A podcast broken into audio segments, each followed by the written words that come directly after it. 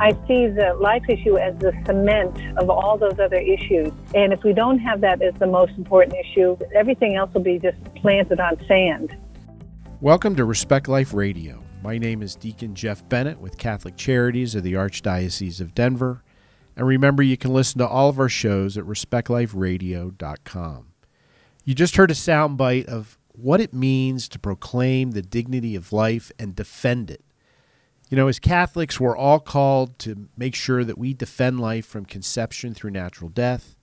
We can all agree that life is a preeminent issue, because if we can't defend life, all the other conversations or all the other issues that happen in our country really are meaningless, because we need to make sure that we value human life.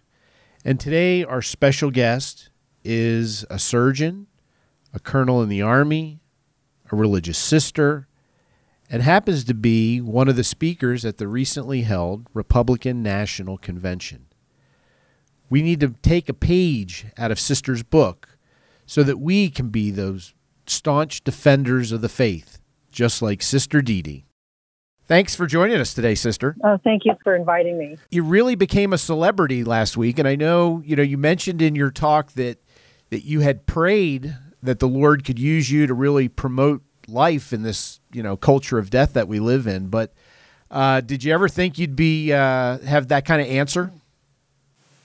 I've had some miraculous answers in my life, but this one sort of beats all, I think. I mean, as far as the quickness of a response, I wasn't expecting it, for sure, and I wasn't expecting the response. Even with the invitation, I wasn't even expecting. I thought, I'm one of many speakers. No one's going to even notice me, was my feeling. Well, it's amazing, that, I was mentioning to you before, my daughter's a sister, and we were in Washington State a few years ago when she was on mission, and people were pointing to her like, I didn't even know they still existed. So I think part of seeing you inhabit on the stage probably, brought back fond memories for people, but did shock them, think, wow, did we still have sisters? Yes, yeah. And to say up front, our community and our Mother General, our community is the generalate houses in Rome, and we don't really, no religious order does political talks per se. Correct. And I wasn't feeling as if this was a political talk. As I said in the talk, the life issue supersedes politics. It's really ethical, moral, spiritual, human, this issue. It's fought in the courts, but it's not, to make it so, abortion became legal through the courts. We're fighting to take that away. I know so many, I've had an enormous response of gratitude. Some that have not been so gracious, because I was a sister, and thanked President Trump for the work he did. And I really wanted to just make this clear that my intention was not to be a political speaker up there on the podium, but someone who was just representing the Catholic Church in its response and relationship to the life issues, which supersedes not just the unborn, but those at every level, despite the fact that many have made other comments that the Trump administration doesn't care about the people after they're born. I don't believe that. So I just wanted to say that up front, because there's a lot of angry people out there who are thinking that I was making something political when I was perhaps maybe just being at the RNC was, but I just felt a priest spoke at the DNC, a religious sister has spoken now 3 times at the DNC. Mm-hmm. Cardinal Dolan gave a prayer at the RNC, which he, by the way, because he's friends with my brother who's a priest, had sent a message to him saying, bravo, bravo, bravo, Bill. Cardinal Dolan. I've had a few positive responses from those at the highest level, including an archbishop whom I work with in Iraq, so Archbishop Warda. So I just felt, you know, you have to expect some attack. As my younger sister Mary said yesterday, you know, Dede, in World War II, when the pilots were flying, they said if you weren't feeling the bullets, you were going the wrong way. Yep. So, yep. Well, I think that's a good point. And, you know, and your point about political, not being political, I couldn't agree with you more. I think one of the things that we find in the pro-life movement and with different faith communities and some even within the Catholic Church, they don't want to talk about it because they say it's political. But then you bring up, hey, this is a moral issue that's gotten hijacked politically. How do we avoid it, right? And I think that's what was so breathtaking and really refreshing to hear you talk about the gift of life, because that is the preeminent issue. And when we can't agree that life is sacred, then everything else kind of crumbles. So I applaud you for getting up there, and I love your reasoning behind it, because, and put it this way, the Lord, if he didn't want you to do it, would not have answered that prayer. So evidently he thinks it's pretty important too. Yes, I mean, I feel that within my whole heart, that because I didn't make this decision. I tell it to young people discerning religious life or making any important decision in their own life. I made that decision before the Most Blessed Sacrament. I was in the chapel praying hard, just because, and I may have mentioned this to you off air a couple of days ago, the world, it, not just the U.S., but the world is in a cloud right now of confusion.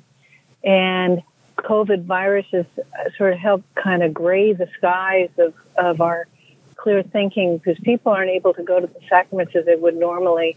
And so they're not able to go to Mass regularly, go to reconciliation, to have that time before the Blessed Sacrament. So when they hear, you know, the rhetoric of the opposition, you know, Vice President Biden, who is a you know, had promised to do a lot of things, reverse the Mexican law, all these things that have been turned around by this present administration, including he wants to, you know, make sure that we get Supreme Court justices so that we can continue Roe v. Wade, the land of the law. The law of the land of making abortion safe and frequent, and really, they don't.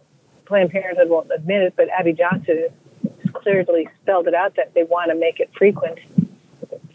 And so I just felt in my heart, many Catholics are confused, and I wanted, and because the bishops perhaps aren't able to speak out as clearly for whatever reason, I just felt that someone had to say something.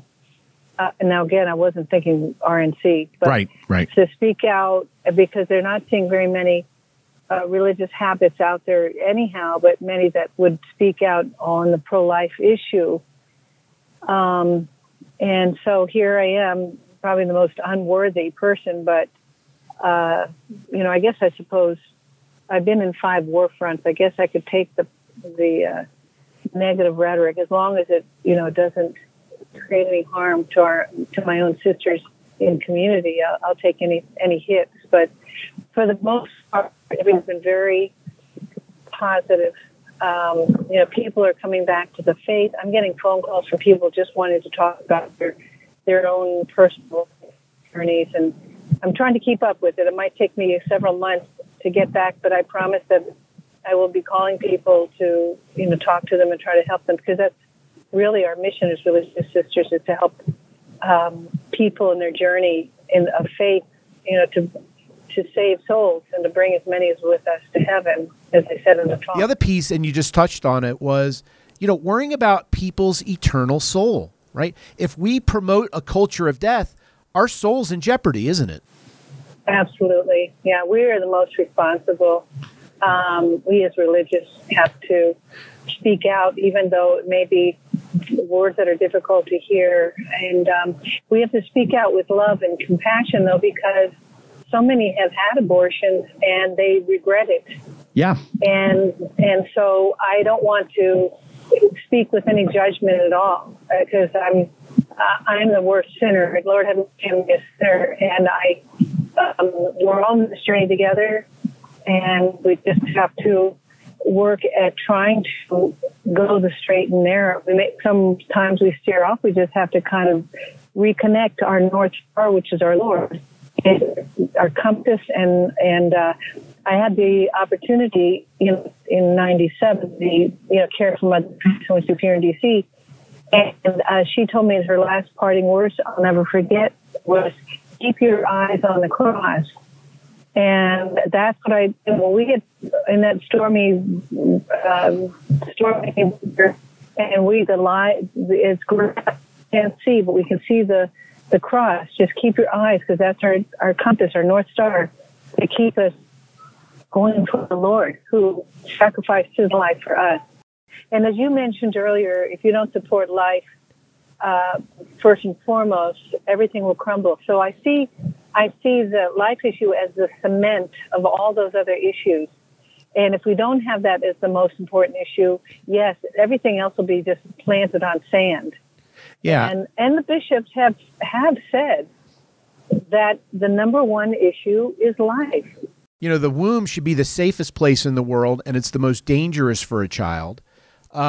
So if we can have an understanding, and so one of the things that we're battling here in Colorado is Proposition 115, which would end late-term abortion from 22 weeks up until birth, because we live in a state that was the first state to allow unlimited abortion at any time during pregnancy, and it's been going on since 1967. So, at some level, we need to understand that, look, abortion is wrong. Life begins at conception. But we need to be able to start defending these. And that's one of the things, our slogan is yes on Prop 115, because this is kind of the flagship state for Planned Parenthood. And to be able to start repealing that and start saving children, it would be a huge black eye. And we have seen a groundswell from all political affiliations who agree that what's going on in Colorado is totally unreasonable. That, most people, if you look at Gallup polls for the last 2.5 decades, believe that third trimester abortion should be outlawed. More than 40 states have restrictions. So it really is in the mainstream. So what you were talking about was really mainstream. People realize there's something evil about abortion. Absolutely.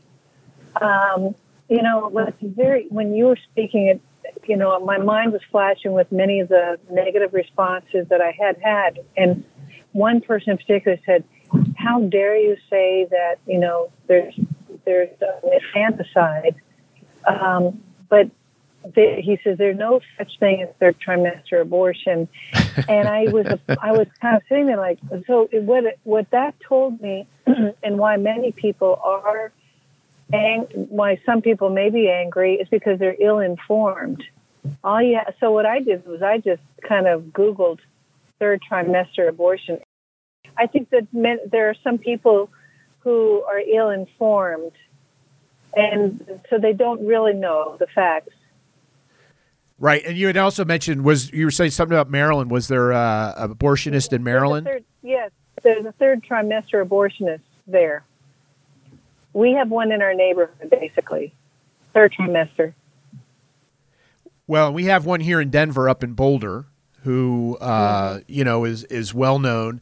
As a matter of fact, during the coronavirus, people were coming from other states to get their abortion. You would think Colorado would be a destination state for hiking or skiing or using the mountains, but it was becoming a destination place, and Planned Parenthood was promoting this.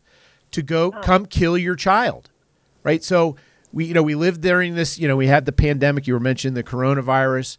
So our state decided that churches should be closed, but we ought to be able to keep open abortion clinics, pot shops, liquor stores, and things of that sort, because those were much more important to people than the churches.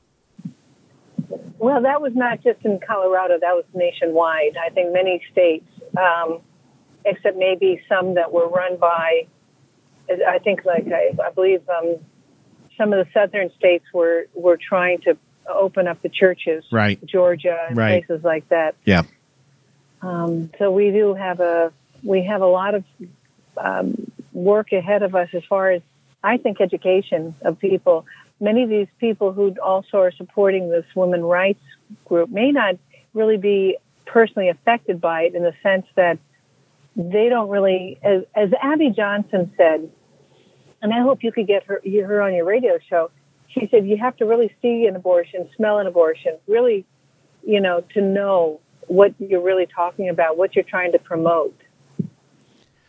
Yeah, I mean, you know, her book, Unplanned, which became a movie, you know, has changed many hearts, but it takes a lot of people to speak up. And I think, you know, the courage you had, and you mentioned, right, you've gotten some negative responses because people, one, are either uneducated, or two, their hearts are just so hardened.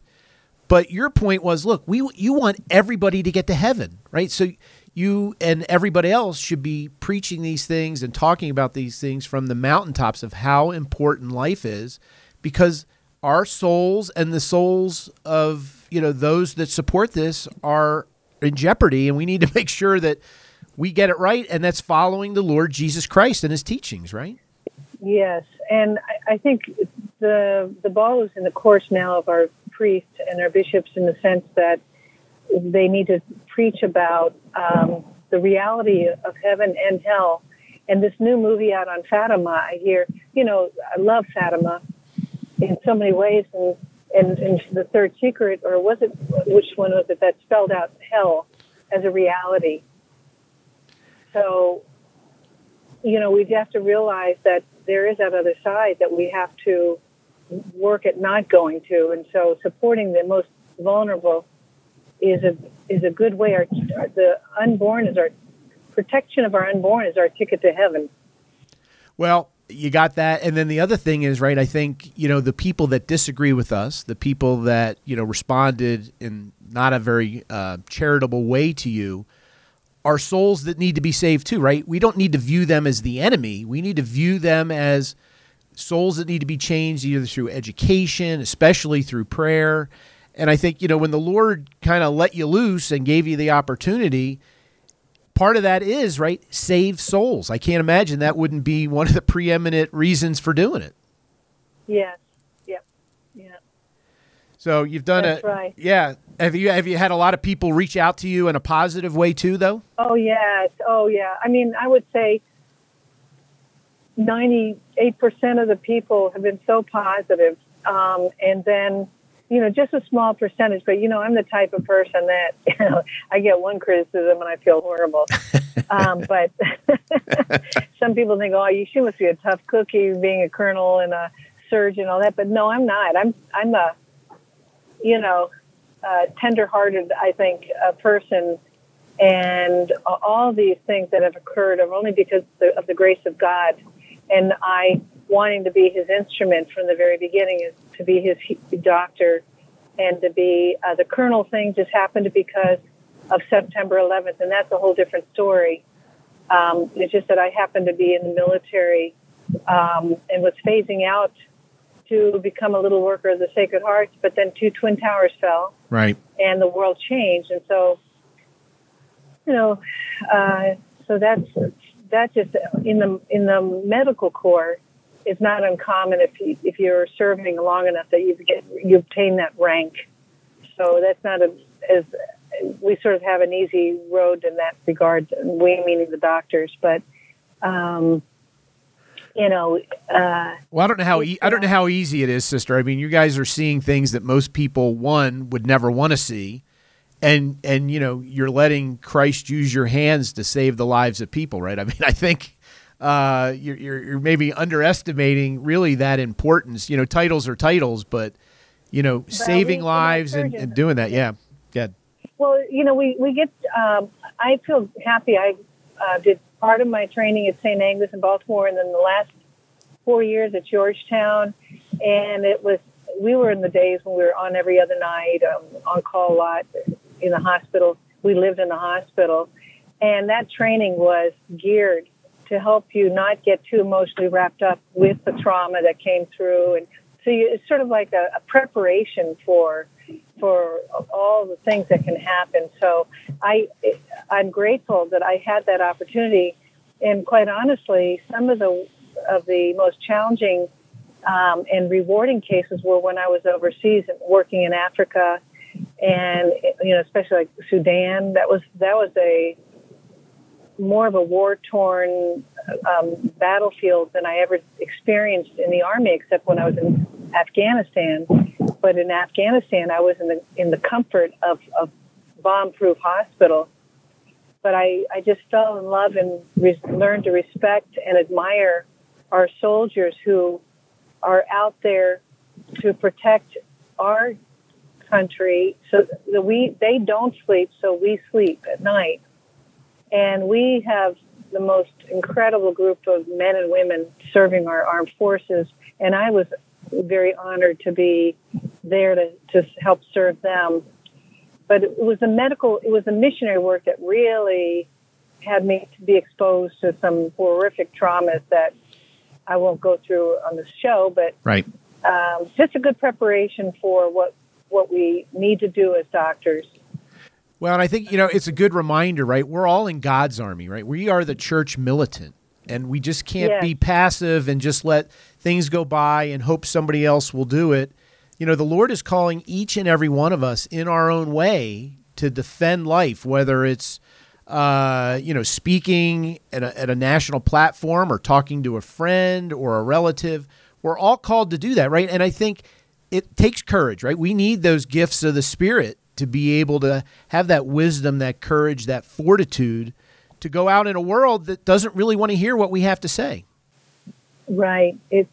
And I think that just means deep prayer. I can't do what I do without that. And I'm really blessed. Someone asked about the COVID, and we take care of elderly sisters who are my heroes. And so because of COVID now, we're having adoration, for the most part, 3 times a day, right out. We have a priest who is a canon lawyer student at Catholic U who is studying, who's from Hong Kong. So we have the traditional Latin Mass every day. And not all our sisters have that, but we do have daily Mass, but ours happens to be, and I'm falling in love with the traditional Latin Mass. Right. We have adoration 3 times a day. We're praying the Rosary. Our Mother General wanted us to do it anyhow, 3 times a day. We're doing the 54-day novena, and we're praying the prayer that Archbishop Vigano requested that we pray for the healing of our country. And so we are infused with prayer. And I'm grateful for my 2 older sisters, Sister Marta and Sister Licha, who are the leaders of that in this little convent of ours. So I think that's really, we have to really do it with prayer. We have to use that time with prayer. Without it, I think we might lose our direction. So I want to encourage people who are in the pro-life movement to really begin with some form of reflection, maybe some form of prayer in the morning. Try to go to Mass every day. We're going to be under attack for the next 3 months. Try to go to confession weekly if possible, or at least every month. We have to be in the state of grace. And I'll think of one of the greatest spiritual warriors was Joan of Arc, who when she was before the canon lawyers, and they said, "Joan, are you in the state of grace?" If she said yes, she would have been burnt as a witch. If she said no, she would have been, just someone who was a fake. Yep. So her answer was a prayer. She knelt down and she said, "Lord, if I'm in the state of grace, please keep me there. Lord, if I'm not in the state of grace, please put me there." And so that's really every day, because we are going out to that battlefront of the invisible enemy, which is the devil. I don't mean these disgruntled Catholics. I mean the real devil. Oh, yeah, absolutely. Who's real, yes. That we don't really always see, but creates this horrible rhetoric with people so that we are doing the best we can to be the instrument for our Lord, and that we are open to Him. We empty ourselves of our own will and our own desires and let Him fill us with what He wants us to do, whether it be staying at home and praying all the time, or going out and praying 40 days for life in the in front of a starts clinic in a couple 3 weeks, or writing letters, making phone calls, whatever way we can to try to educate people. The Sisters for Life have that great mission. I see them every year at the March for Life. That's their most important mission. Ours is life, but we do 10 million other things as well, teaching, whatnot. But it's every religious sister's mission, quite honestly, to be a promoter of life. So that's why I was a little concerned about that one sister speaking at the DNC who said, one, it's above her pay grade, and two, sometimes she thinks abortion is okay. And I think it was her words that really knocked me on my knees. Yeah. Said, no. We cannot confuse our laity and think that it's okay to abort sometimes. It's not. Well, can you imagine standing in front of the Lord at your judgment and saying, when the Lord says, what did you do to defend life? And you say, well, Lord, it was above my pay grade. And, you know, sometimes I think you didn't get it just right, because there are times we should be able to kill the gift you're trying to give us. Can you imagine even popping into your head? Well, no, I can't imagine it, because I can't imagine a religious sister talking that way. Anybody, but let alone a religious sister, yeah. Yeah. So that's what was I guess you can thank Sister Simone, I guess is her name, for my prayers. Well, it worked, and it was great to have you on. We can't thank Sister Dede enough for not only coming on our show, but being a public witness to the faith, not worrying about the consequences, not worrying about who liked it or who didn't like it, but speaking the truth in the face of a culture that really has embraced death. Each and every one of us need to take a page out of Sister's book to make sure we are willing to not only articulate, but defend the faith at all costs